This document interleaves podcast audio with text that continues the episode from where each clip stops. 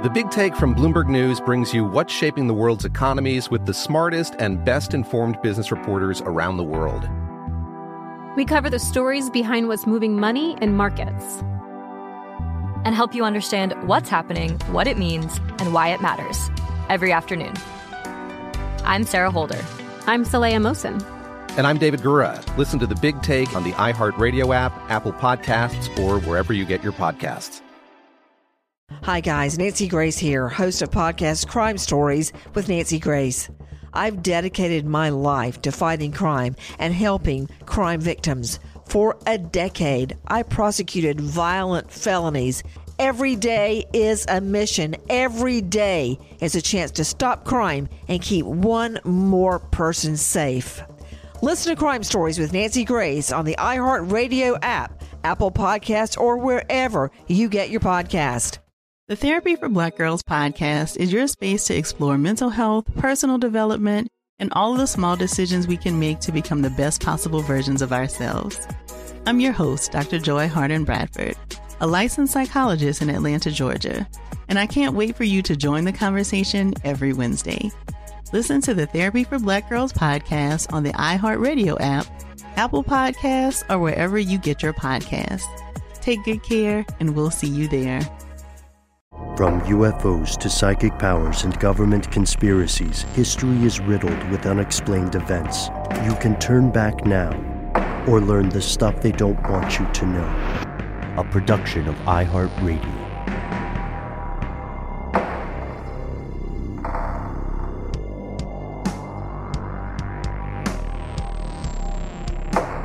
Hello, welcome back to the show. My name is Matt. My name is Noel. They call me Ben. We're joined as always with our super producer, Paul Mission Control Decant. Most importantly, you are you, you are here. That makes this the stuff they don't want you to know. Bit of background, folks, fellow conspiracy realists. We are recording live ish in our office today on a, on a beautifully British Friday morning. Yeah, man, we're in the studio. this thing has underlighting. What? Yeah, the weather outside matches the tone of Ben's computer, which is space gray, which is also appropriate for today's episode. Wait, aren't all of our computers Uh, gray? mine is not officially space gray. Space gray is a colorway patented by Apple. I think Matt, you Oh, also wow. have space gray. Apple. All the new ones that Mine were is available. old school silver. Those are space gray. Okay, so the new ones are like uh, Ford Model Ts, any color you want as long as it's black. Basically, I think No, there, were, there, there were three others. There was like a There's three- rose one, Oh, and that's then there right. was like one it's like other a. one. It looks almost like bone. It does look a bit like bone. They're it's very all- Apple. They're all gray to me. Oh, Oh, my dude, god! I went to an Apple store at Uh-huh. a mall the other day that it looks like you're walking into a hospital. It's Mm-hmm. just very clinical. There's something about it that's a little sterile. because stuff keeps breaking when I'm on the road. I've been in Apple stores in other countries, and I gotta say it's uniformly the same. Exactly. That's how they like it. Yeah, Mhm. and uh, we're talking today about looking at things closely. It's very easy to take things for normal and kind of sort of put blinders on, right? That's just part of being a human. But when is the last time you really gazed up at the night sky? Last night. A couple, a week, uh, well, about a week ago, I just remember walking home. It was nighttime, Mhm. looking up in my neck of the woods and seeing constellations and being kind of impressed by Mhm. my, you know, relative close proximity to a giant city, how well I could see said constellations. Yeah. Daddy lives a little bit more out in the in the, in the Boons country. of the docks. Yeah. Mhm. I uh, I looked up, took Mhm. my dogs outside, and there she was, the Big Dipper. Like uh, right, like I guess where the trees are.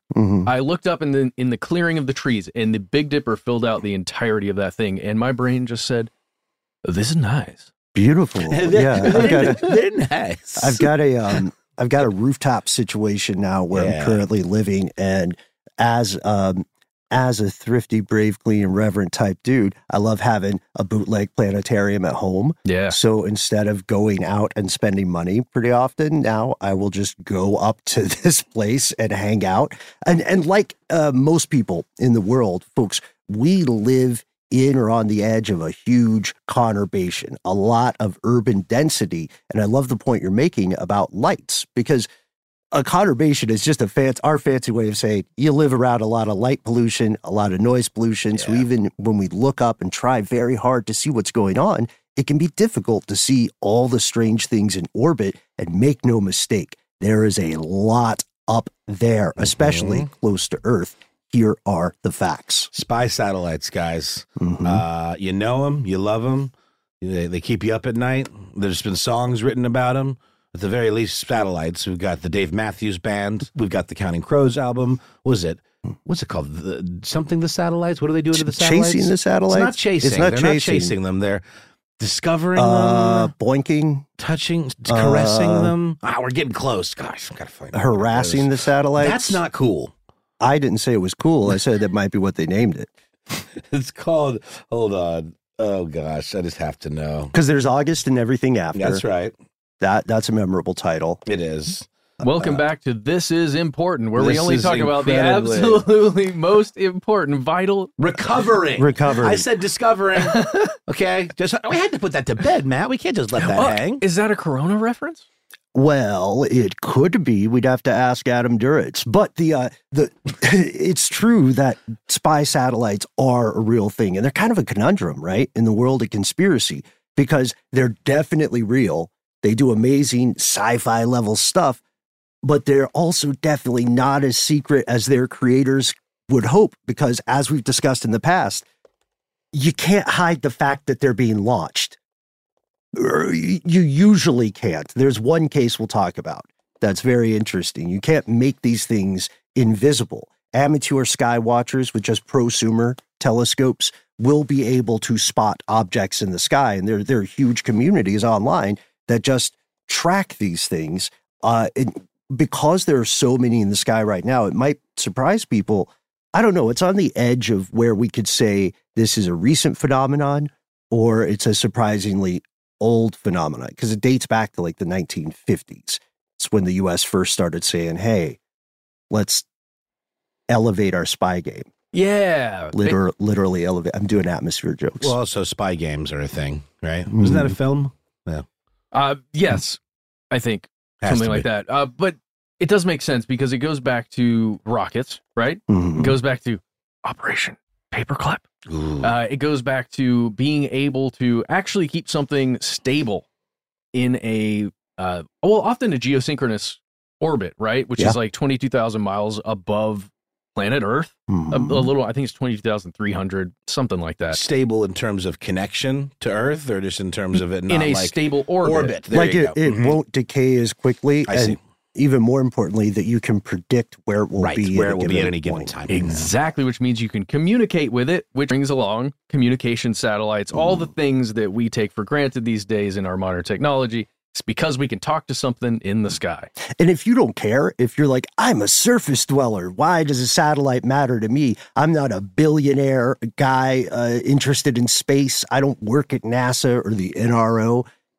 It matters because these satellites make the actual world as you know it possible. If these things are gone, if they're all damaged in some sort of disastrous scenario, it's back to the dark ages very, very quickly. Can we just talk about, like every other technology, satellites are a thing because of war or potential war or 100%. military, right? Yes. Absolutely. And was is it true the first ones were recon, like the first satellites ever up there? Uh, yeah, the very first satellite is Sputnik. Well, of course, Right. And that was uh we suc- can do this. that was successful because it got there. Yeah. Yeah, yeah, yeah, yeah. But it's it didn't stay there long. Yeah, the um the first satellites that we would consider like in a stable orbit were reconnaissance things and they started because the US panicked. Mhm. Sputnik launched uh, like okay uh, in 1955 the US Air Force said we got to make satellites they're going to be reconnaissance satellites because we have to figure out what's going on with any potential enemy and they didn't name this potential enemy but it was 1955 Yeah, exactly. So my question is, what does a reconnaissance satellite in 1955 do exactly? Well, oh well, that's that's the thing, right? Look at your enemy's positioning because you're so high up, you can actually see their territory from a god's eye angle, I guess. Mhm. And now you can actually see if there's a factory, what's coming out of that factory if your enemy isn't like concealing that It's literal of thing. satellite photography in 1955. it's uh it they get there that's the idea because they didn't have you know the technology to electronically send good visuals. Uh, so in after Sputnik launches in October 1957, the U.S. absolutely panics, and uh, they panic for good reason. They take this project that had been kind of cooking on the back burner called the Corona program, and they put all the gas of Uncle Sam's military might behind it. The first satellites were called Keyhole sa- series, and they were amazing at the time. But if you're if you're into satellites today, you look back at them, they're mids, dude. They used physical film cameras, and they had no way to get the film back to Earth, Right. so they had to airdrop it and be like, "I hope this shows up not in Russian territory." and not burnt up because there was a flaw in the capsule. Or the, the, the, the pictures didn't turn out. Yeah. blurred, we also hope know? the pictures are good. Yeah, Like because the- they would have to yeah. develop them literally, right? Right. Yeah. Like the um many of us in the crowd are old enough to remember that sort of waiting game you had to play, right? Where you had a camera, a roll of film, or maybe even disposable cameras, and you would take pictures and hope it looked good. You would drop it off at your, I guess the old school one's the Fotomat or your local drugstore. And then, you know, you would just spend a few days saying, "Uh, I hope it looked as good as they felt. yeah, the viewfinder hopefully didn't lie. The viewfinder hopefully didn't lie and that's the game corona was playing too. Uh still the idea was always this is better than nothing. That's been the impetus of all spy satellites today. Uh, you might be surprised to find that spy satellites are totally legal. There's the, the un is like we can't stop it. Like the un is like the cool parents who let the high schooler kids drink booze at home yeah. As long as you do it under our watch, under under our roof. as long as and we by know. our roof, I mean, Yeah. you know, space. I'm just trying to I'm trying to understand how you could police something like that. Right? I mean, if some if you're going to allow a country to launch a satellite, right you would have to inspect each satellite. Never And, gonna happen Are there optics on this thing? Well, you know? we, we talked about that recently in terms of uh, nuclear proliferation, for example, like the logistics of you know how difficult it is to police that stuff and to do these inspections and how people can hide and obfuscate those kinds of inspections. What was it in relation to? We did an uh, it was sort of a, a, an, an analogy. Um, it was a recent episode we I were talking about. uh, monitors nuclear. It was about it was about Antarctica. It was about That's doing right, yeah. like research stations for military purposes in Mhm. Antarctica, and how there's no governing body that could uh, re- re- reasonably, logistically, you know, pull Mhm. that off. I think this is a similar situation, but I guess because the playing field's equal, because there's it's space. If you can get there, go with God, literally, right? That's kind of the best security measure against shenanigans in space. The barrier to enter space 100%. is literally so high. very I'm going to keep doing Oh, these. 22,000 miles. yes, change. Uh, okay, so wait, you're saying is, is outer space just some Wild West sci-fi Mad Max situation? Kind of, not really. Uh, since 1967, all of the major space powers have agreed, at least lip service, to something called the Outer Space Treaty. Its technical name is the Treaty on Principles Governing the Activities of States in the Exploration and Use of Outer Space, comma, including the moon and other celestial bodies. Is there a sexy acronym for that or no? Outer Space Treaty. Tpgase- Yeah, wait, wait, it didn't work. It'd be Moon- It's worse than Stadidwick. Didwick. Okay, Yeah. David Lynch. It was right, right, right. Garmin posing Yeah, or whatever. yeah. But uh, this whole agreement is a direct result of the fear the world felt of the U.S. and USSR arms race. Nations of Earth were rightly worried that if they didn't get in front of this, space would become the new battleground for all sorts of nasty things. And it happened because it, the, the reason people got scared enough to put aside their differences and sign up is because of intercontinental ballistic missiles, which could just smack you from the other side of the world, leveraging outer space. And at the time these things were invented, no one could stop them. Yeah. And they do go into space. They do. That is like the the important thing.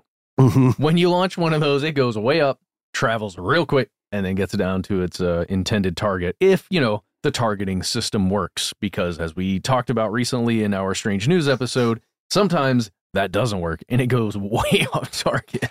The best way to stop an ICBM is to stop it from launching in the first Yeah. place, hell or high water. Which Yeah. gets really, uh, I'll say spoopy really quickly. Well, yeah, and, when there's also a fear in this time in the in the 1950s and 60s that you could have a nuclear weapon Mhm. up in space somewhere and your uh, enemies wouldn't know about it and then you could launch it at any time and everybody is thinking that that's a possibility which Mhm. is really creepy because it feels like everybody might be trying to develop it before their opponents do Yeah, like Khrushchev wakes up on the wrong side of the bed one day and says, "You know what? I think California sucks," and then there's no way to stop it. Well, yeah, but but even I think just that mindset of it's better to have it in place than not have it in place, Mhm. just in case we need it. And California doesn't suck. We're big fans. Uh, I think we're it's safe to say we're big fans of most states, right? In general, Yeah, I think so. yeah. I think so. All right. There was a pause. I was thinking about a couple places, Okay. but I'm not going to say. All right, all right. We'll be diplomatic. And speaking of diplomacy, maybe we talk just real briefly about what this treaty in 1963, what it actually did, why it matters today. Because there are a couple of important things it bans explicitly, but then there are a couple of loopholes. Correct. Um, these key provisions include uh, limiting the use of the moon and all other celestial bodies to peaceful purposes. Sure. That tracks. The moon Sure. seems like a peaceful p- place. The word celestial uh, invokes feelings of serenity and Mhm. peace, I would say. Sure. Surely we can stick to this, guys. We can all agree to keep things, you know, copacetic in space, right? Oh, sure. Pursuit of happiness. But the pursuit. in the pursuit of peace, we Hmm. may need a security force to, you know, make sure The peace that- police. that Mhm. The peace peace is police love it. Trust but ver- verify security or peace through security. Yeah. Whatever it was they say in V for Vendetta. Yeah. Hey, guys, after all, aren't all wars just a means to peace I at mean, the end of the day? I think it's still pretty screwy that we call things the Department of Defense. You know what I mean? Like, how aggressive is defense before you're over the line of what that word describes? We got to call it the Department of Smash. Mhm. You know, Yeah. Uh, we've also got the idea establishing uh, space as a freely explored and usable space by Mhm. all nations. Yeah, so long as they can afford it. Well, it gets Yeah. to, your, to your point earlier, Ben. The barrier to entry, in and of itself, is its own safeguard against, well, not necessarily bad actors, but at least against actors that we are not aware of. Because if you're Yeah. not in the game, Hmm. chances are you don't have the the toys that it's going to take to get there. It is a shared domain, right? Sure. because and and it it reminds me of the way I guess the Earth's governing bodies have decided to look at international uh, waters, right, and Mhm. oceans. Kind of that same deal. Like if it's not in your official territory, then it's everybody's. But it doesn't make sense to me because you control humans control airspace like Mhm. very closely, right? Yes. Yeah. they yeah. also control territories of water you know certain uh certain distance outside of their official land territory Mhm. it does feel like you would go all the way up basically at some point. They're like oh that is this is canadian space. Don't come in here unless we allow you to. And then that becomes tricky because you can think of, like, if you think of orbits as a series of concentric spheres, they're not always geosynchronous. yeah. So the air, the space space uh, over Canada, one at one point may not be the same space the next point. can we can we we've done this before in another episode i don't think we talked about this episode geosynchronous Right. those words Yes, I would love a little clarification. Well, it's it's synchronized with with Earth The rotation. turning, right? Mhm. With Earth rotating. Yeah. So when you put one of those up there, it's in the same place relative to the ground. It's got a fixed latitude, but not, or no, it's got fixed longitude, but Yes, not fixed that's it. latitude. That's it. That's it. So yeah, this is, and there's an art to making that. Also, uh, the Outer Space Treaty says, and just in case anybody gets squirrely, you can't land on stuff in space and say it belongs to you. Yeah. So you can't like, okay, everybody have your little race to the moon, but it's not yours just because you had a flag. We know they knew about Terra Nullius. Yeah, I was gonna say. but, but again, you know, with all the conversations we've had about mm-hmm. Terra Nullius and all of the, you know, the uh, domineering behaviors of invading forces over time, it really all comes down to your ability to, to defend your decision, you know, militarily speaking. Mm. Like if it gets to a point where someone decides they're going to claim something in space and they have the guns or the space weapons to, to, mm-hmm. you know, put their money where their mouth is, who's to stop them? And that's where we get to the loopholes of the treaty, which are mission critical for our exploration. The treaty does not ban several things. It does not ban spying or reconnaissance. First, uh, how would they, to the earlier point? Uh, and secondly, everybody kind of low key agreed that they were going to sneak that stuff up there anyway. It, uh, it doesn't ban anything that vaguely qualifies as research, and research is a huge umbrella of a term. Uh, it also surprisingly does not ban all military activities. You can still make a space force. Several countries have. You can still put what they call conventional weapons in space. So, So, just no nukes. nine basically. millimeter Space or- cannon type things. You know, like a nice, like a glaive, yeah, like a, a morning a star, morning star, perhaps. Right. Yes, a battle axe. Yeah, yeah. If you needed, if you needed your battle axe, Wouldn't your that be juggalo fun though? If if the rules were, hey, violence in space is fine, but we can only use Hand-to-hand hand hand to hand weapons. Yeah, Right. And uh, it's it's paradoxical though that things that are so easily visible in the sky are the subject of such conspiracy and uh, secrecy. Still, well before the recent news about Russia broke, it was obvious to everyone there's a new space race afoot. As of 2020, which is now four years ago, one fifth of all the satellites up there belong to mil- are military satellites, and they are used for spying. So imagine satellites as the population of a country, and one fifth of the people living there work for a spy agency.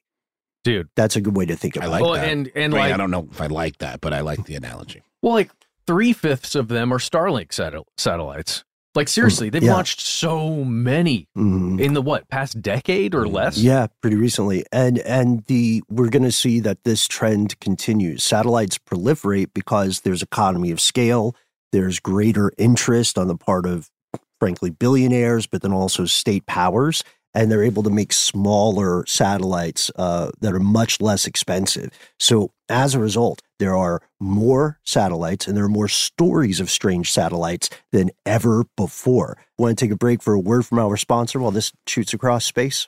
Let's do it. Satellite. Oh, guys, the AT and T network is out again. Ah, crapola. All right, give it a second. There it is. Okay. Just, just just hit it a couple times. All It'll right. come back. Break.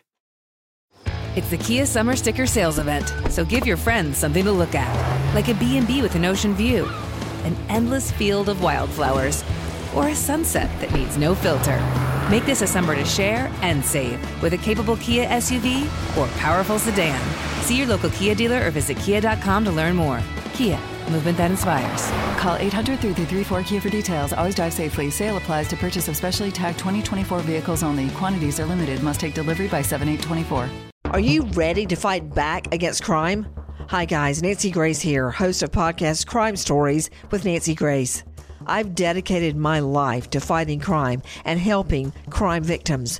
For a decade, I prosecuted violent felonies, personally investigating, prosecuting, and covering literally thousands of cases. It's so easy to think it will never happen to me or my family, but that is simply not true. Every day on Crime Stories with Nancy Grace, we shine a light on unsolved homicides, heat up cold cases, and help find missing people, especially children. We speak with family members, investigators, CSI, reporters, and experts in every field. Every day is a mission. Every day is a chance to stop crime and keep one more person safe. Listen to Crime Stories with Nancy Grace on the iHeartRadio app, Apple Podcasts, or wherever you get your podcast.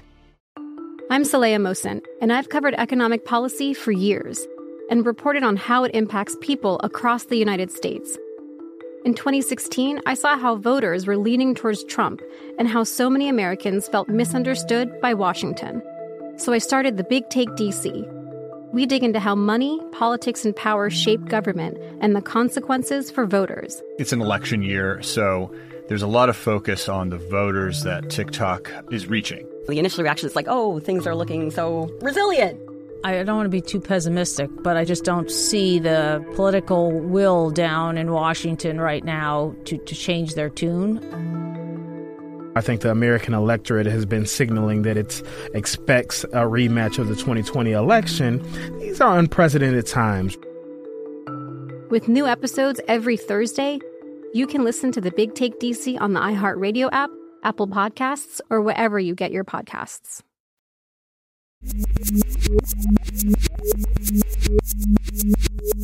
Here's where it gets crazy. All right, so for your average like warmongering nation, not naming names, things get tricky when you get weapons in space because we said the space treaty bans militarization, but there's this massive gray area of definition between what what's considered reconnaissance, like I'm just looking, or research, I'm just trying something, versus weaponization. I'm looking at ways to kill you, or I'm trying to see if there are new ways to kill you. Don't look up here. Oh, you keep your eyes on the ground, amateur skywalkers, uh, or skywatchers. We'll keep skywalkers. So, what we can say is that the majority of spy satellites, though they're shrouded in operational secrecy and it can be tough to know specifically what they're doing, we do know their genres. They're usually they're like five general categories of, of spy satellites that we know about. Yeah, and they're usually checking out. Uh, they're looking for signals, Mm-hmm. right, of what could be happening on the ground, and or checking out what those signals might mean, right? And, Yeah. and they work together often. So Mhm. it's not like one of these we're going to describe is just working independently. There's usually a system of satellites that Mhm. goes, okay, we can give you this info from this one, we can give you this data from the other one, and with this one, we can see it. as long as we our agencies currently agree because Yeah, they have that's what I was turf gonna wars all the yeah. time Yeah. and the navy's like nah that's our thing though Mhm. uh, but also it's like dungeons and dragons multi-classing one single satellite can have multiple capabilities especially the newer ones Are there shared satellites? Yes. like be like like that are space space stations and things like that. yeah, yeah there are satellites that are launched as a cooperative measure between a couple of different countries. That's what I was wondering. Yeah. especially given how expensive they are. And then there are ones where one country might foot more of the uh, budget. Uh, one country might have a specialized component, uh, or they might operate it jointly. Yeah. And and last thing, I know we hear sometimes about decommissioned satellites just kind of floating around in space forever Yeah. and adding to the debris belt, you know, Yes. out there. What is the typical life of a satellite? Is it more about the tech or its inability to to be updated or upgraded? Um, yeah, it's a lot of it's about a lot of it's about the tech, uh, the design of the of the thing, and sometimes the flaws in Yeah. construction. Often is amount of fuel on board to Yeah. be able to boost every Mhm. so often at an interval Mhm. to maintain That, that, that orbit. that- And is it a dummy satellite, or can it reposition itself? Yes. And as we talked about in Strange News recently, uh, once a satellite has lost all its fuel or its ability to boost again, it kind of slowly starts to enter the Earth's Drifts. atmos- atmosphere, which could take years. That's right. Yeah, it's like, do you want, and people bake this in. Like, do you want your satellite to last 10 to 15 years? Sometimes you might say, I don't want it to last that long because I predict that the technology will improve such that this will no longer be So relevant. it's not exactly Oh, yeah. planned obsolescence, but it's planning for obsolescence. it gets close, yeah. And, and that's a good distinction. So when we're talking But about just that ERS 1 satellite, Yeah. it, it's going to take 100 years for it to enter Earth's atmosphere. Mhm. And it's dead. It, nobody can communicate with it. It's not doing anything. Mhm. We can just- see what it's doing, though. We can track it over that hundred years to make sure that it's not going to go boom. you yeah, know? it's a, it's a, it's a rusting dead car in the front yard of Earth. Yes. You can do nothing to it. So if there is debris or anything that impacts it, there's no way to prevent that kind of thing. And it's just, it's scary. Mm. and it doesn't they're work. dead. It's basically this, this Pontiac is on cinder blocks. And, yeah. and we also know that space is just absolutely lousy with garbage. Right. And there, much like I guess there's no singular agency to police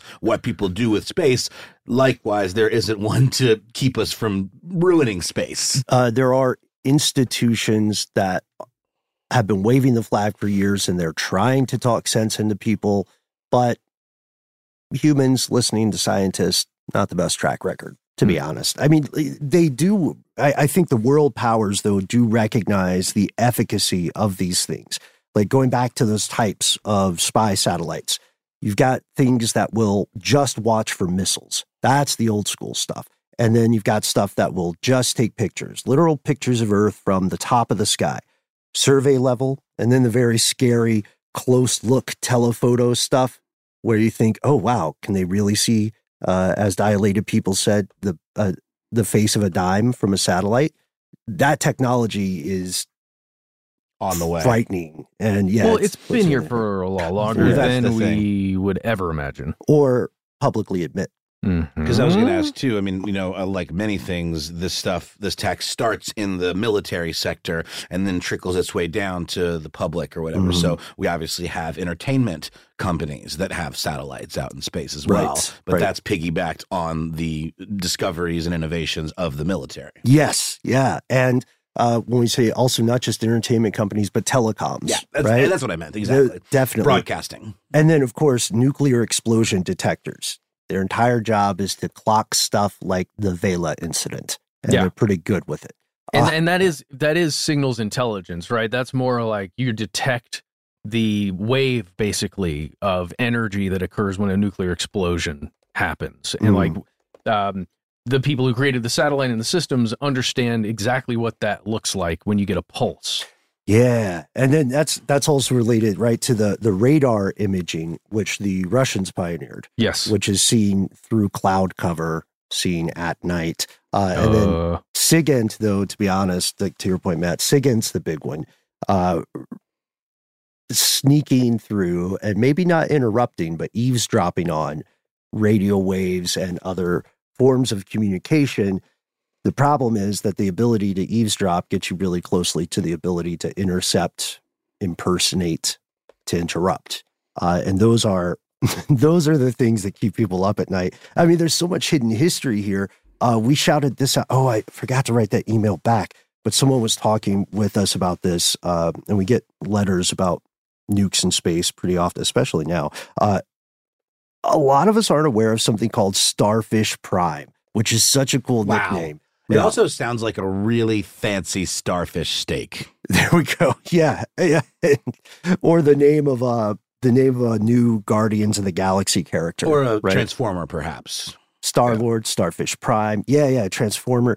Uh, so right before the Outer Space Treaty happens, all the big powers know it's on the way, and this is a true story.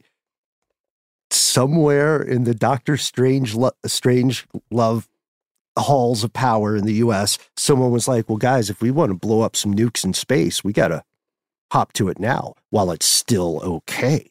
Yeah, and a nuke in space feels like kind of a weird idea. It feels so American, though. Well, because you're okay.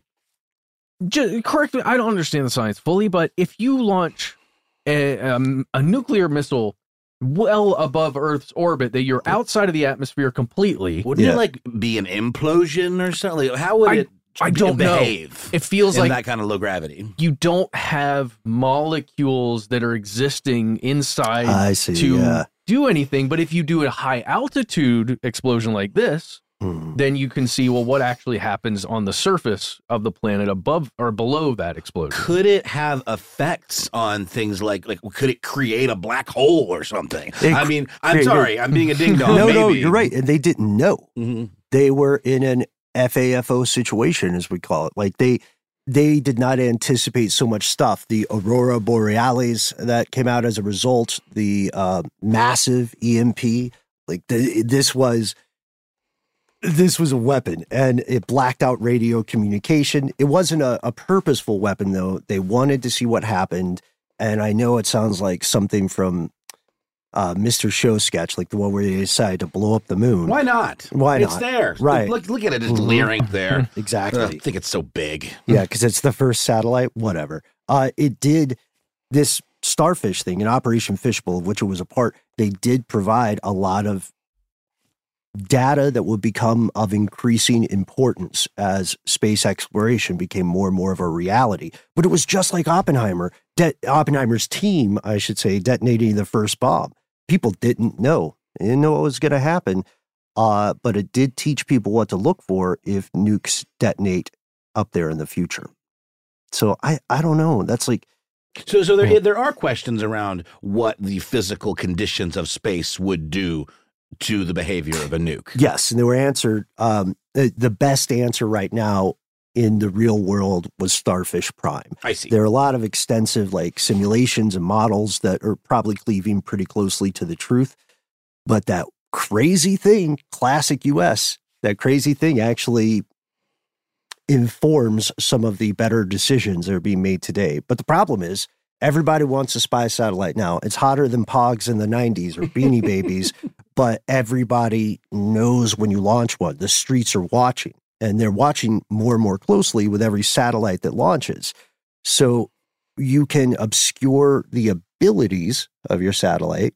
You can classify the specifics of its mission, but everybody's going to know when a launch occurs. And that's where we get to maybe some weird examples of uh, of satellite conspiracies. What do you say? Should we start like plausible and then go go to the further end of the spectrum? Sure. All right. Cool name, honorary coolest name, I think. Up there with Starfish Prime, Palladium at Night. What do you think Palladium gets into? Uh, well, it depends on who you ask. Uh, Palladium at Night launches in September 2009. We're not sure what it gets up to because out of all the different spy satellites, you know, the U.S. will usually confirm which agency is in charge of it. Is it the NRO, like most of them, NSA, et cetera, the Navy, or Space Force? To this day, the U.S. has never said who runs Palladium at night. If you want to learn more about it, you can call it's called USA 207 or Palladium PAN. After Dark. Mm, Mhm. yeah. This is from like 2008, 2009? Nine, yeah. Okay. So that's a little while back from now, but that's still well advanced into the satellite programs that existed and the technology. It does. Um, what did we already talk about? How the NRO, the National Reconnaissance Office, runs a lot of the satellites. Off, off air, I think. I can't remember Okay. if it made it in, but yeah, National Reconnaissance Office. So it does feel like that that group, that organization that was only declassified, by the way, was it ni- it was in the nineties when the NRO NRO was officially recognized, or they said, Yeah. Yeah, we're this is a thing. They were like the U.S. government version of Encrypted. Yes, exactly. A, a very secretive organization that only a few people had a need to know basis about, even its very existence. Mm-hmm. But they're the group that generally controls, and let me say that again, controls the satellites that are in orbit that have a spy functionality Mhm. or a, uh, let's say, a close watch functionality. It seems like Palladium at night would be controlled by this group, but are there other potential? Yeah, yeah, yeah, yeah.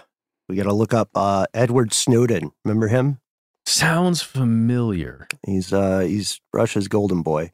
I'm kidding. That's unfair. He had to take refuge in Russia uh, because the U.S. was out for him after after he released this massive treasure trove of uh, classified info. His leaks heavily imply that Palladium at Night, also sometimes called Pick a Name, uh, is run by the NSA, and we don't know exactly what it's doing. Whomever does run it, again, never officially confirmed, but during the first five years of its launch from 2009, 2014, we're talking about repositioning.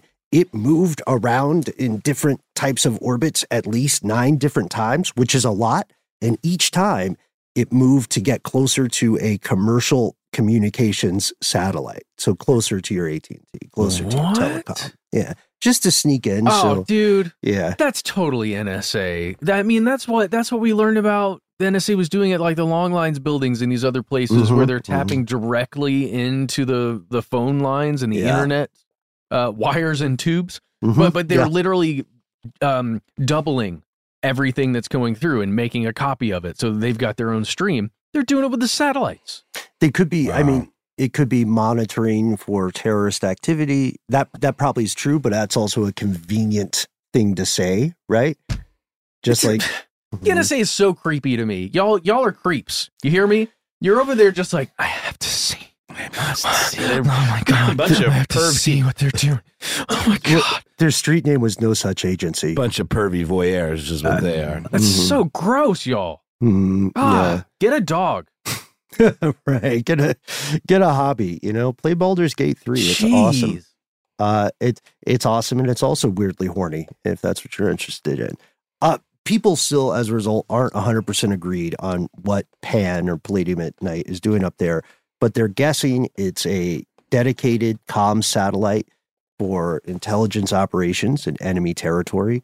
It could be a relay station or relay center for drone operations, uh, or it could be and this is what my money's on. It could be a craft designed to spy not really on Earth, but on other satellites, including friendlies. I would I would say you are on on the money there, Ben. so? And I think this was like second or third generation of that of that kind of mission up Mm. there. Oh yeah, yeah, yeah. Okay, and Uh, then that would necessarily mean that because satellite launches have increased, there's a newer model out there. Oh, there is. Should we should we talk about that right now? Because I think to? that's yeah. I think Yeah, let's that's do it. I think it's directly related. Yeah. Okay. Uh, look up something if you're around and you have access to the internet. Look up something called Silent Barker or Mm, NROL 107. This is, uh, at least according to the NRO itself and the Space Force, which is again a real thing. It really is. It's it. not an anime yet. Uh, this is a series of watchdog satellites. That's how they describe them that monitor potential adversaries not on the ground, not in the sky, in the atmosphere, not in the oceans. They monitor exactly what's going on in geosynchronous orbit. Mhm. And these these are a series of uh, satellites that have been launched. There, are, some of them were launched in September of 2023, Mhm. and the the government is a little open about it.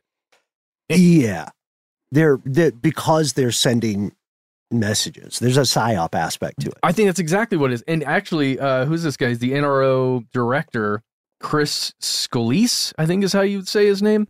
Uh, I'm gonna I'm gonna read this quote. Mhm. Quote: The idea of the mission is to put a satellite in geosynchronous orbit and then to be looking at that orbital regime, so all of it, Mhm. and get a sense of what's happening day to day. We also want to know if there's something going on that is unexpected or shouldn't be going on that could potentially represent a threat to a high value asset, either ours or one of our allies. And guys, it just, we're going to get to it in, at the end of this, but I think that is directly related to what happened very recently in 2024. It's all related, I would say. It's Oh. all very much related. And also, there's a, I love you bringing that quote because I always have to chuckle when I hear the description like protecting high value assets. Yeah. Mm-hmm. Because that means, and I'm not joking, this is how this sort of stuff works. That means there has been someone who asked for help and was told they were not a high enough value asset and they got burned. I'm sure there's a more diplomatic way that they deliver the news to these individuals as It- not to hurt their thank you for your service. Okay. Or Here's a- something. here's Yeah. a gold watch. right. Or here's a here's here's a special compartment in your tooth. Mm, Jeez. I'm yes. kidding. Those days are Yeah, done. Bite down. yeah, but uh, but so yeah, Silent Barker. They are being more public about it, and because also there's sort of a um, the buttoned up secrecy of old is not necessarily as useful as it was because now the capabilities to suss out what's happening render that kind of skull and bones stuff increasingly irrelevant.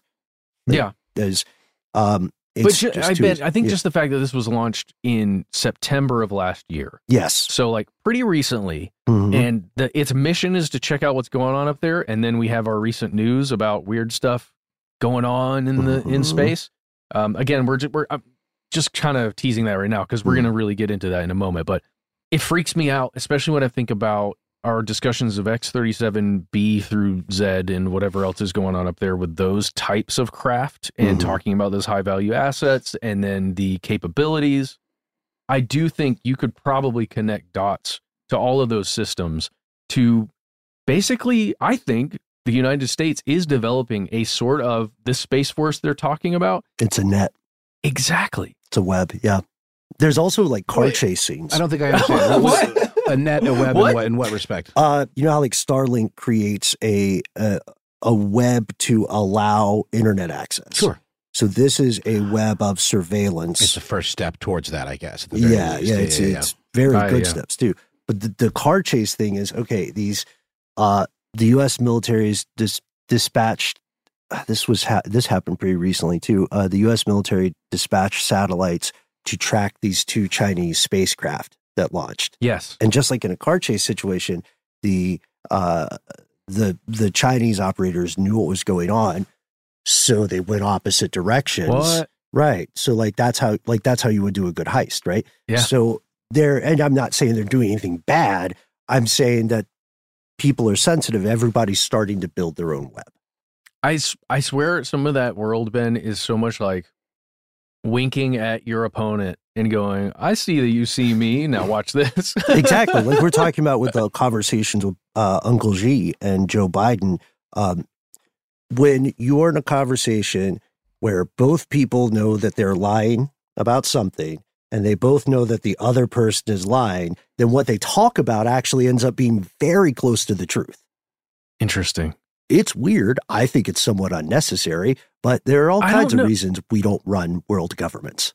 I don't know that I've ever experienced that. Do you guys have you been in that situation where you're like having a conversation like that that's clandestine, I guess?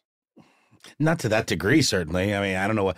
Maybe Ben's more likely to have uh, moved in some of these circles. Yeah. But you talking about like sort of saying the the loud part quiet, like just uh, like a veiled in kind of jargony kind of yeah, stuff? Think, think of like um, think of like all the you see it all the time in fiction, Yeah. right? Like uh, one one thing that epitomizes a great crime thriller is when you have that dramatic irony of like um oh you know what a great example De Niro and Pacino in Heat oh, that's wonderful. in that dinner Okay. dinner In time conversation. Yeah, yeah, yeah, we Wait, would- but they're a little more buddies. honest about it at that point. I, I- I guess maybe one version of it too that I'm thinking is sort of like mafia phone calls when they know they're being tapped. Yes, that's Stuff like that's that. a perfect example. Okay. Yeah, Middle Kingdom court intrigue Yes. in ancient China. I got you. That makes more sense. I I because I'm thinking about like speaking in code and those kind of things. I'm trying to imagine that thing where people are being having that very serious conversation like Mm, in a diplomatic moment mhm. when they're discussing those two satellites that you described Yeah. going off in two different ways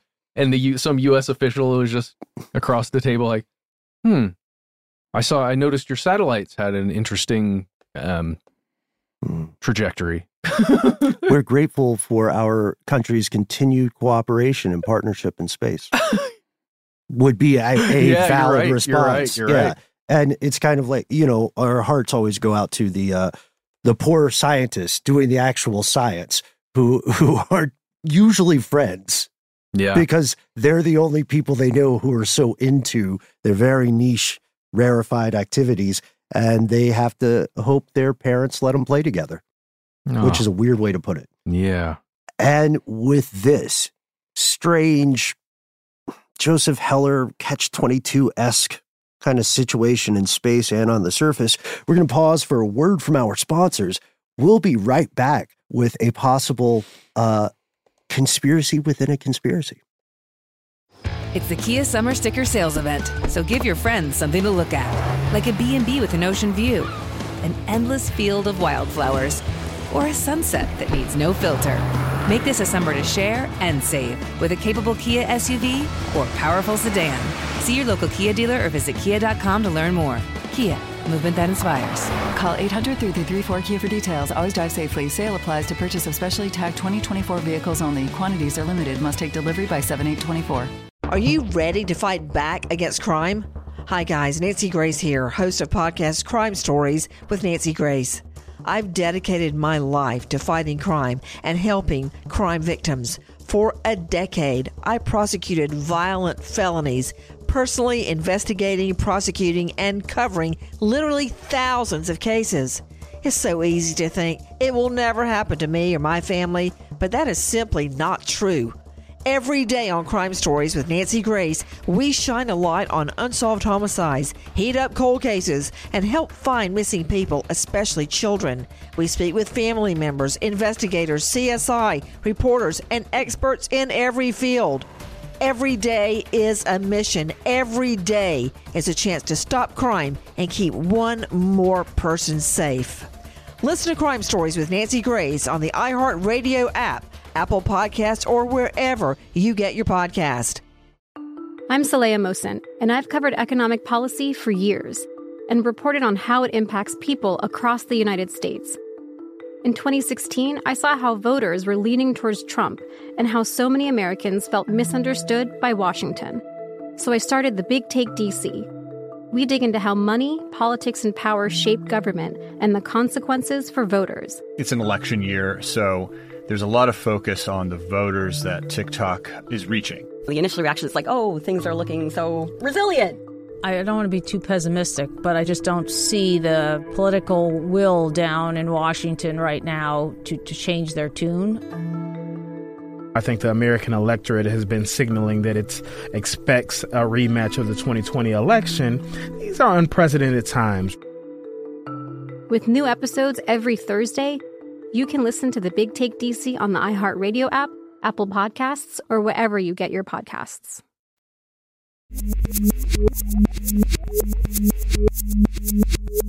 We're back. The Zumba launch, not Zumba. I forgot what Zumba is. I also not Zune. Remember, remember that Zune, short-lived yeah. MP3 player? Yes, or Zoom, that short-lived video conference. I'm just Oh, joking. boy. I'm just joking. I'm just joking. yeah. I'm just joking. Or that excellent, uh, that excellent ad jingle. Was it Volkswagen? Zoom, zoom, zoom.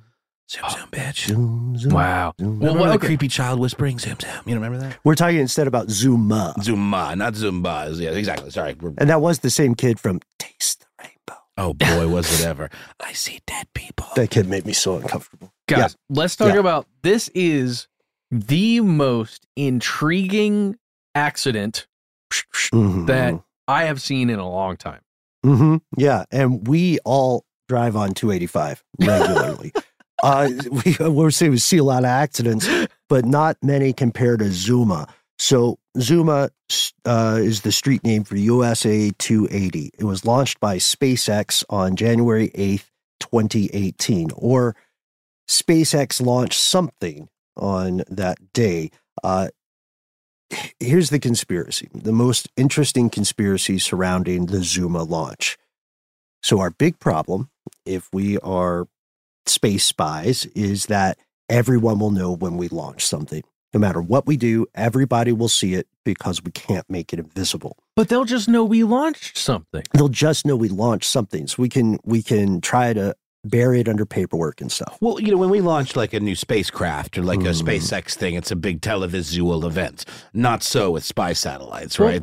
Sometimes it still is because the payload Mhm. is is That's what they can classify. That's what they can Mm. hide. They can't hide the rocket, but they can hide the they can hide stuff in the trunk. is the best way to put it. And that's what X37B literally does. But so w- here's the conspiracy. What if instead of um what if instead of just trying to hide stuff in the trunk and knowing that people will know when we launch something, what if we fake a failed launch? What if we Whoa. fake the death of a satellite? so it's like a Interesting. Wow. so you get something up there, you put out that to every all of your um, enemies and allies alike that you failed, so you've got a secret, an actual secret spy satellite. And perhaps small enough to be confused with debris. Whoa. Wh- Or or you could you could uh, uh, hide it aboard one of those larger profile experimental launches. A, pa- a Oh, yeah, parasite satellite? yeah, exactly. Yeah, all the time. Pa- Uh-uh. Why not Yeah. just call it a parasatellite? By the way, I mean, if we're, if we're if we're coining new terms here, Sure. guys. Yeah. Wait, is that you think that's a real thing? I think it it, has to absolutely be. is a real thing. Yes, because Wow. it, it would be in their best interest. Yes, of course. Because what you can have is you can have like a, a component inside a larger satellite that has the capability to deploy that thing later. yeah.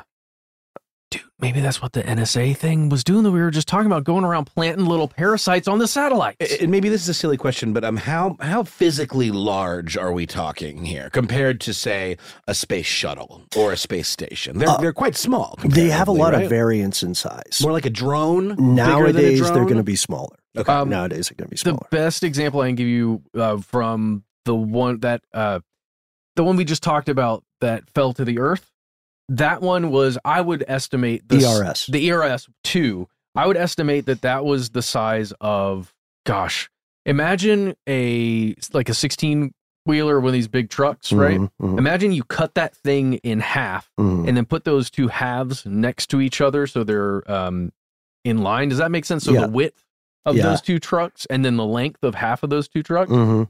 I, that's roughly the size of And that that's guy. and that's Oh. pretty big. That is quite It's big. huge. It was okay, huge. so I'm, yeah. When I say a drone, too, by the way, I'm not talking about like a personal, commercially available drone. I mean like those big military. You mean drones, like a which are- UAV. right? But those are still smaller than two giant Like a. Reaper. Yeah, Mhm. but okay. the, uh, okay, this is very yeah. helpful for some. Well, also there's there's tremendous economic e- economic design pressure to make them as small Yes. as possible. Yes, and that that one I just described the size is significantly older, which means, Mhm. uh, as you said, Ben, as we're getting further and further advanced, they're getting smaller.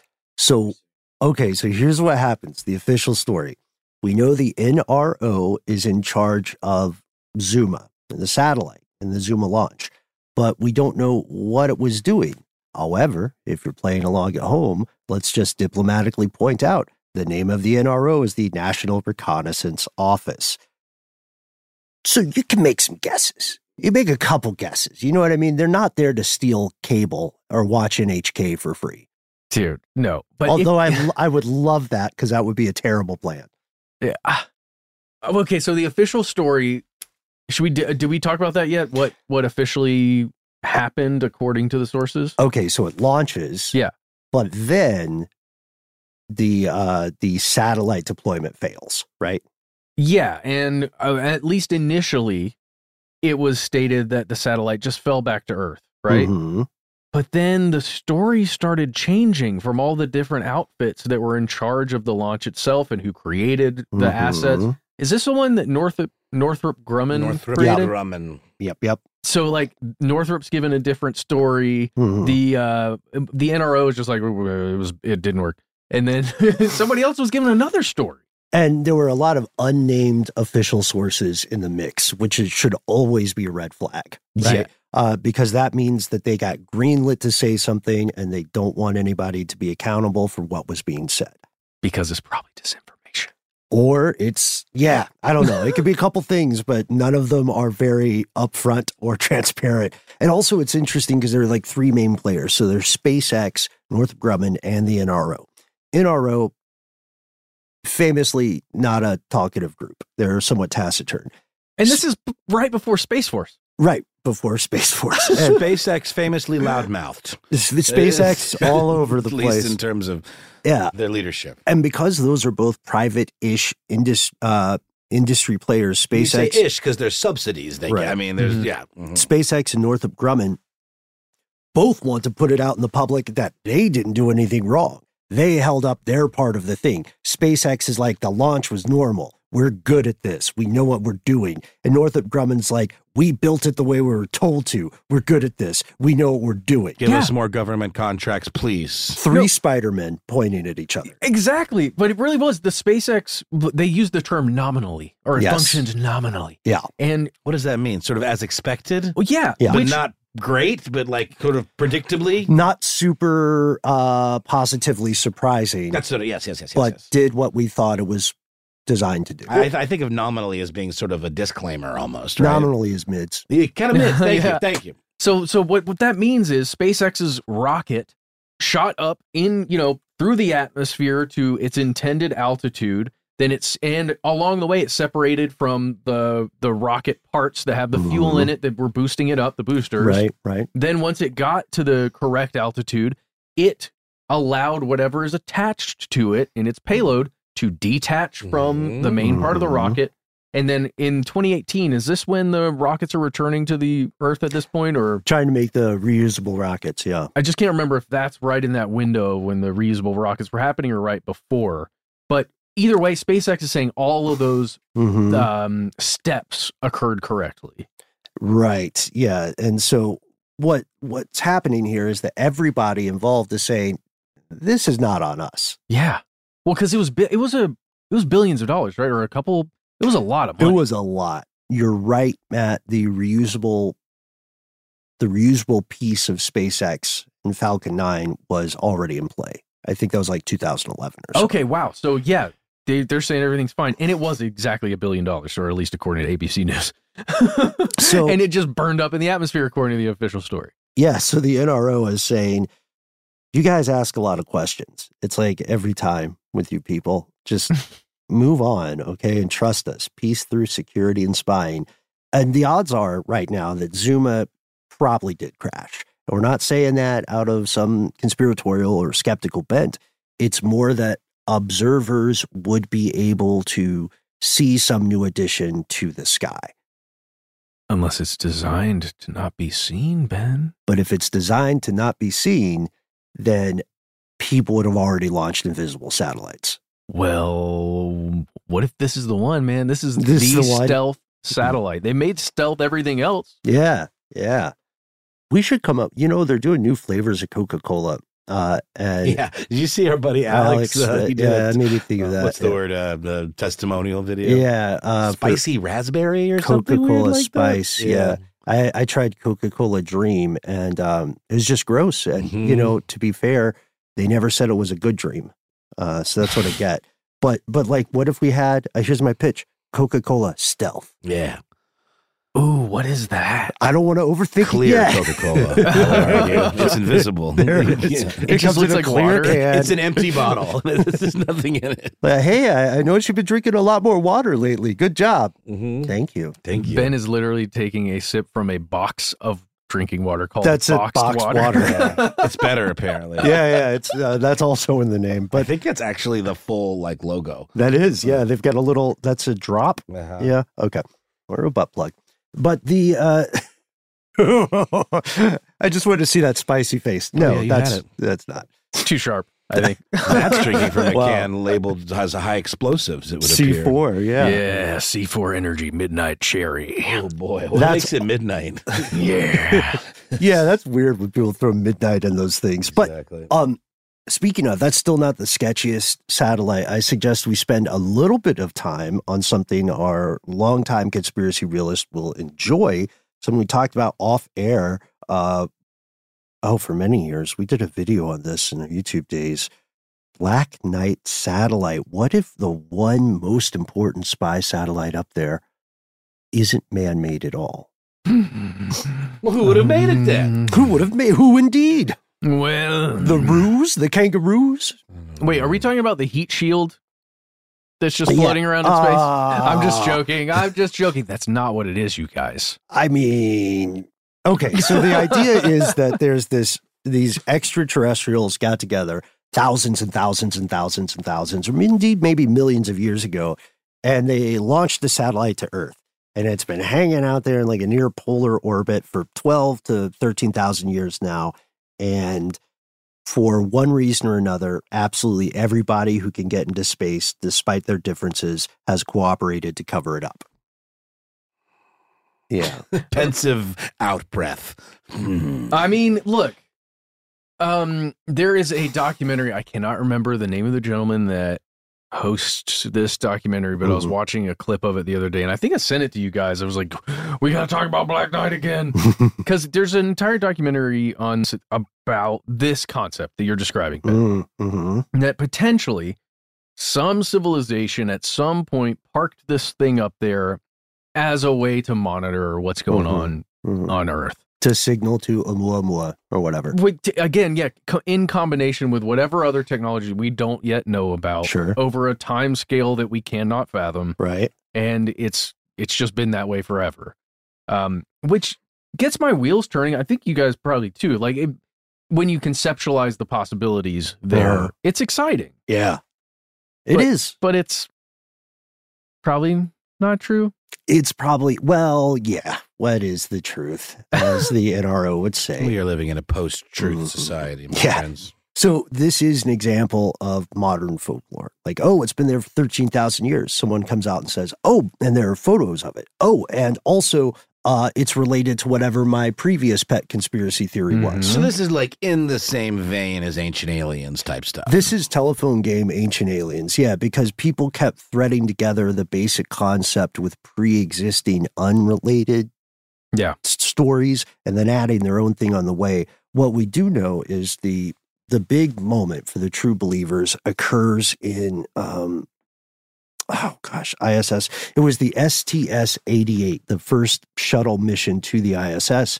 And they published photos. And if you look at the photos, you can see what appears to be a small black object hovering in low Earth orbit above the planet. And then, boom, it went all around the world.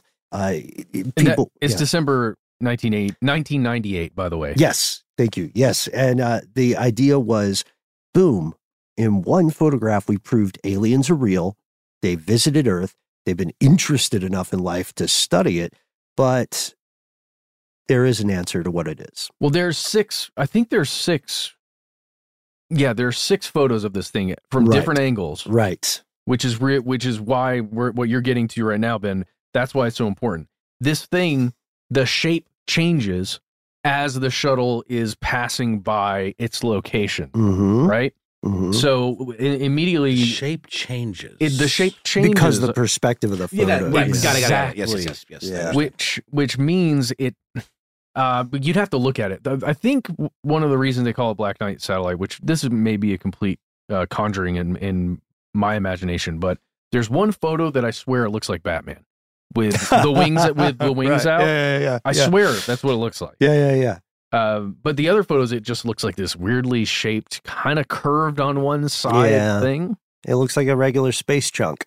yeah or a piece of a chip that um ripped off or something it looks like cosmic flotsam, right? Yeah. Uh yeah, the that's because the answer, should you choose to accept it, folks, is that the satellite is indeed man-made. It's a thermal cover, one of four that was meant to clamp onto a thing to prevent heat loss. So it's like a it's like a little jacket for a satellite component. Cute. So, so it can stay lad. cozy. yeah. and also appear dapper. Yeah, and they couldn't. The thing is, on the spacewalk, spacewalks are amazing and terrifying and pretty difficult. It's a high stress situation. So one of these four thermal covers got away, and you can see the video of when it goes wrong. It's online. It's just not as popular as the alien satellite videos. i have not seen this video ben You can see it. You can see it courtesy of our friends at uh, space.com. They link to it. Uh, and then you can also hear the commander of the uh, STS 88 mission saying, Hey, I think one of those thermal covers got away from you, bud. And then they watch it go away. But again, they can't, it's not like, you know, when you have a piece of paper blow away on a sidewalk, you can't turn around and run after it. So they have to kind of like watch it go into space. Yeah, exactly. Very slowly oh, reaching. I'm watching the video right now and I'm trying to find this moment. I'm just, it looks like, and it's upside down from my point of view. So I'm having to turn my computer. Okay, this looks more normal. It's definitely astronauts working on the outside and they've got these things you're describing, Yeah, yeah. but they look way smaller than the object, than the size of the object, at least my mind Mhm. perceives in the photos from STS 88. Because again, the um, the perspective is so tricky. Yeah. right? Because depending on the distance of the object from the uh, standpoint of the photography, it'll look very big in comparison to Earth or very small. But because of the resolution of the photographs, and the resolution is pretty high It's on not the ones bad. that exist. It's not bad. It feel it the resolution of the actual object feels very um it's like blurry, I guess. hmm And I don't I man, I'm trying to just think back through memory, but it does feel way larger because of the focus some for some reason. Yeah, and it's sort of similar, I would say, to the face on Mars photos because of the the perspective that gets forced there. Uh, Hmm. um, it's not a one to one comparison; it is a bit apples to bananas. Hmm. That doesn't make sense either. I just made that up. That doesn't. What I'm saying is, it's not a perfect comparison, but um, but from everything we can find, the black the Black Knight satellite is or was technically a real thing for a minute until it went into the atmosphere and burned up. Wait, do we know that that happened? That appears to be the case. Yes, uh, it was. Uh, it was called. They NASA cataloged it. Uh, they call it. It was number zero two five five seven zero, and then because you know it can't adjust its orbit because it's space trash, Yeah. its orbit decays rapidly, and a few days later it hits the atmosphere, it burns up. Wow. Yeah, Dang. I was really excited. I thought it was still up there. it would have been cooler. It was still up there. What if it is, man? What if this is another Zuma Mhm. situation? Mhm. What if this Well- thing was a spent panspermia delivery system capsule? You, you, you lost me at panspermia. So like but, a uh, space condom, No, no, not See. a prophylactic. Oh, okay. What I mean is Different like kind of spermia we're talking about. like an IVF kind of thing. kind of yeah it gets Okay. to the like close to the atmosphere releases its payload and Oh, then geez. it Oh, drops wow. it drops in and then Call it a space load. yeah. so it drops its Well, space here, guys, I propose that we get Adam Duritz and the boys in Counting Crows on the case Mhm. to recover these uh, satellites. recover these space loads. Mhm. Uh, it's it's true though because the again, like if you just look at the photographs as Matt's describing, it does seem really compelling. At least it seems so unusual that there must be something awry. Uh, however, that has been pretty pretty thoroughly debunked. We would, of course, love to hear evidence otherwise. If you've got something, uh, if you think there's something that needs more exploration, please let us know. Uh, we got a shout out to X37B. Check out our episodes on that. Here's how I think we have to end because everybody like us has been consumed with this idea as we were talking off air about this episode and having some very, very strange conversations about spy satellites that would later become terrifyingly relevant. A weird piece of synchronicity hit. Representative Michael R. Turner, a Republican of Ohio and chairman of the House Intelligence Committee here in the U.S., went on X, FKA Twitter, as Noel likes to say, and claimed Russia had a new space based nuclear weapon designed to threaten the satellite web of the U.S. But he didn't say that at first. He did the worst thing that the internet does. He did a vague post and he said, Hey, Biden administration, you, I, I can't say what terrifying thing is happening, but it's true, and you have to declassify it so that we can talk about it to the public, which is such a terror. Like, you ever get the text where it's like, call me? Yeah. I hate those. Emergency call. Oh, God, no. All right, boomer. Those Go are just Nobody terrible. calls anybody anymore. It's Or it- egregious. it's like when your bank sends something and they go, We sent something to your email, check your inbox, and you click on it. It's like, Hey, we just want to let you know we're your bank. Yeah. I don't know, man. Wait, do you guys not FaceTime with anybody or like yeah, yeah, yeah, definitely. That's different though, and that's something you do with friends that are very close or family members. But you get permission first. Oh. You don't just do it sight unseen. That's aggressive. Nobody would- FaceTimes you. Oh well.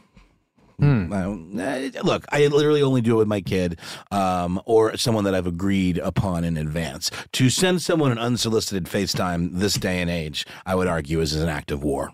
I'm gonna try it with Chuck later and just see Oh, what he'll love happens. He'll love that. Are you really? yeah, I'm gonna do it. All right, let us know how it works. I will. He is a boomer, though. See, So maybe. he, he, he might accept it as an act of love. well, Tell him I I? said hi. No, I'm not quite a boomer. I, you're uh, not a boomer. You're Gen, I'm on the you're cusp. Gen X. No, dude, boomers are old. Boomers are like grew up in the '60s. In my soul is what I'm talking about. Ah, I see. Well, I'm sad, guys. I didn't know about the wide world of FaceTime. No, no, no. It's Yeah. literally FaceTime with like my kid, and that's about it. And so current and former officials came out and they said, here's the here's what's really happening.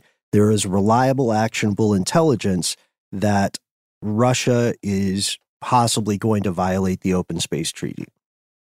Uh, the outer space treaty, excuse me. There's open skies, mm-hmm. which Russia already pulled out of, and there's outer space. Ocean, open skies is a thing where we monitor each other's nuclear capabilities, right? Right. And Russia Vladimir Putin doesn't said cotton no. well to being monitored by anybody. Mm-mm. No, no, no, no. It's a they call the Iron Curtain for a reason. they prefer a one-way street when it comes to spying. Mm. And to be honest, most places do. But what they said here, if true, would be terrifying. It's the idea of deploying a nuclear weapon in space.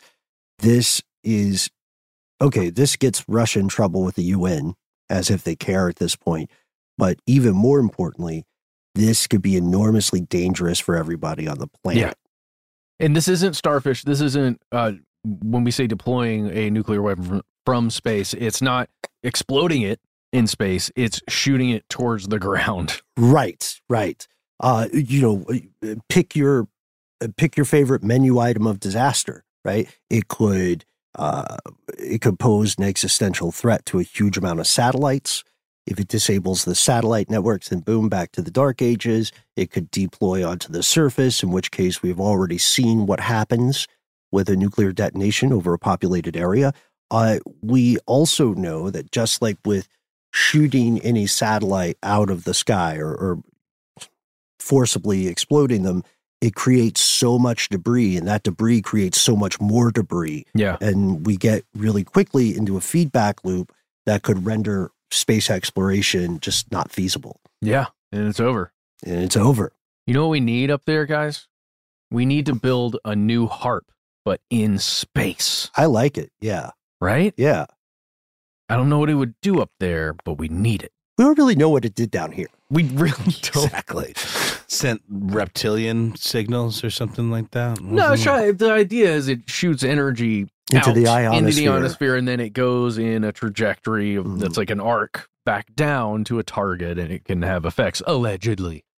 Allegedly, check out our video and our episode on HAARP. And if you used to work for HAARP, hit us up. Let us know when you're in town. Let's go get some chicken wings. That's the High Frequency Active Auroral Research Program. Yes, yes, yeah. The two A's. Mm-hmm. Yeah. Uh, so there are also other things. Like we've proven one part of these conspiracy theories is indeed conspiracy fact. World powers do conspire to use space as a spying ground. But the thing is, they pretty much have to. Because if they don't, everybody else will. It's keeping up with the Joneses on a macro scale. And since the days of Corona, eyes in the skies have been a non negotiable part of any military strategy. But then the idea of taking space nuclear means that it's a step further. Deploying weapons that have consequences we as a civilization do not fully comprehend is existential, is an existential threat. It affects every single living being, regardless of where you live on this planet. And that's the precipice upon which we stand collectively today. It's terrifying stuff. It really is. So we're going to end with some MeUndies ads. Gosh, I still subscribe to MeUndies. You guys know that? They're quality. It's good stuff. They last a long time. Mm-hmm. The last pair I got had really cute llamas on them. Ah, I just think MeUndies works because we're talking about such a thoroughly pants crapping situation. Absolutely. You and know? uh, MeUndies, literally, you can crap right in them. They're Mhm. self cleaning. When you crap your pants, crap in MeUndies. Uh, let us. I crap my pants. Yes. Time for- Was it because because I'm wearing them, and I just did. So uh, let us know what you think about this. How much? Uh, of course, there are many things we didn't mention. One of those is the threat of um, the threat of defense industries magnifying uh, paranoia and fear because it's good for their bottom line. That's a piece of this, but I think this is also a, a real conspiracy and a clear and present danger. Yes. What what is the thing we talk about all the time when uh, when there's an election, especially in the United States, but anywhere in any Mhm. country, when war is like we're on the precipice of war, Mhm. war's looming, it's going to happen. Yeah. The incumbent president generally has a much better chance of continuing or to be reelected. The devil you know. Yeah. Yeah. Oh man. So wheels within wheels, webs within space. Uh, even though this is occurring in a vacuum, Yeah. it's not really happening in vacuum. This is all connected. We posit. Uh, we want to hear your thoughts. We can't wait to hear from you. Tell us what's on your mind. We try to be easy to find online. Oh, we sure do. You can find us at the handle Conspiracy Stuff, where we exist on Facebook, or we have our Facebook group. Here's where it gets crazy. We also exist at that handle on YouTube, where we're rolling out new video content every week. Absolutely delightful stuff. You can also find us on X, FKA Twitter. We are Conspiracy Stuff Show, however, on Instagram and TikTok. But wait, there's more. Yes, we have a phone number. Guys, ready? Yeah. Call 1 833 STDWYTK. I love that Oh. we're bringing it back. Oh, good. man. Felt good. That Felt was deep in my soul. A ritual and a half, everybody. I hope you did that uh, in your car too. Uh, when you call in, you've got three minutes. Say whatever you'd like. It is a voicemail. Give yourself a cool nickname and uh, let us know if we can use your name and message on the air. If you've got more to say that can fit in a three minute voicemail message, why not instead shoot us an email? We read every email we get at conspiracy at iheartradio.com.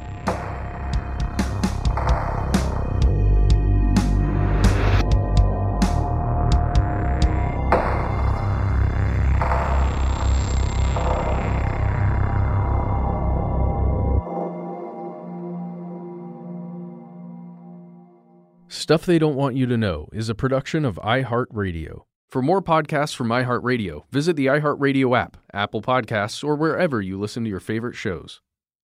When you drive a vehicle so reliable it's backed by a 10 year, 100,000 mile limited warranty, you stop thinking about what you can't do and start doing what you never thought possible. Visit your local Kia dealer today to see what you're capable of in a vehicle that inspires confidence around every corner. Kia, movement that inspires. Call 800 333 4KIA for details. Always drive safely. Limited inventory available. Warranties include 10 year 100,000 mile powertrain and 5 year 60,000 mile basic. Warranties are limited. See retailer for details. The Big Take from Bloomberg News brings you what's shaping the world's economies with the smartest and best informed business reporters around the world. We cover the stories behind what's moving money and markets and help you understand what's happening, what it means, and why it matters every afternoon. I'm Sarah Holder. I'm Saleha Mohsin. And I'm David Gura. Listen to the Big Take on the iHeartRadio app, Apple Podcasts, or wherever you get your podcasts. MTV's official Challenge podcast is back for another season. And so are we. I'm Tori Deal. And I'm Anissa Ferreira. The wait is over, guys. All Stars 4 is finally here. And this season takes it to a whole new level. Old school legends, modern power players, and ex lovers are all competing in Cape Town, South Africa for the prize of $300,000. And we're going to be right here along with you fans, covering every episode on the podcast. Listen to MTV's official Challenge podcast on the iHeartRadio app, Apple Podcasts, or wherever you get your podcasts.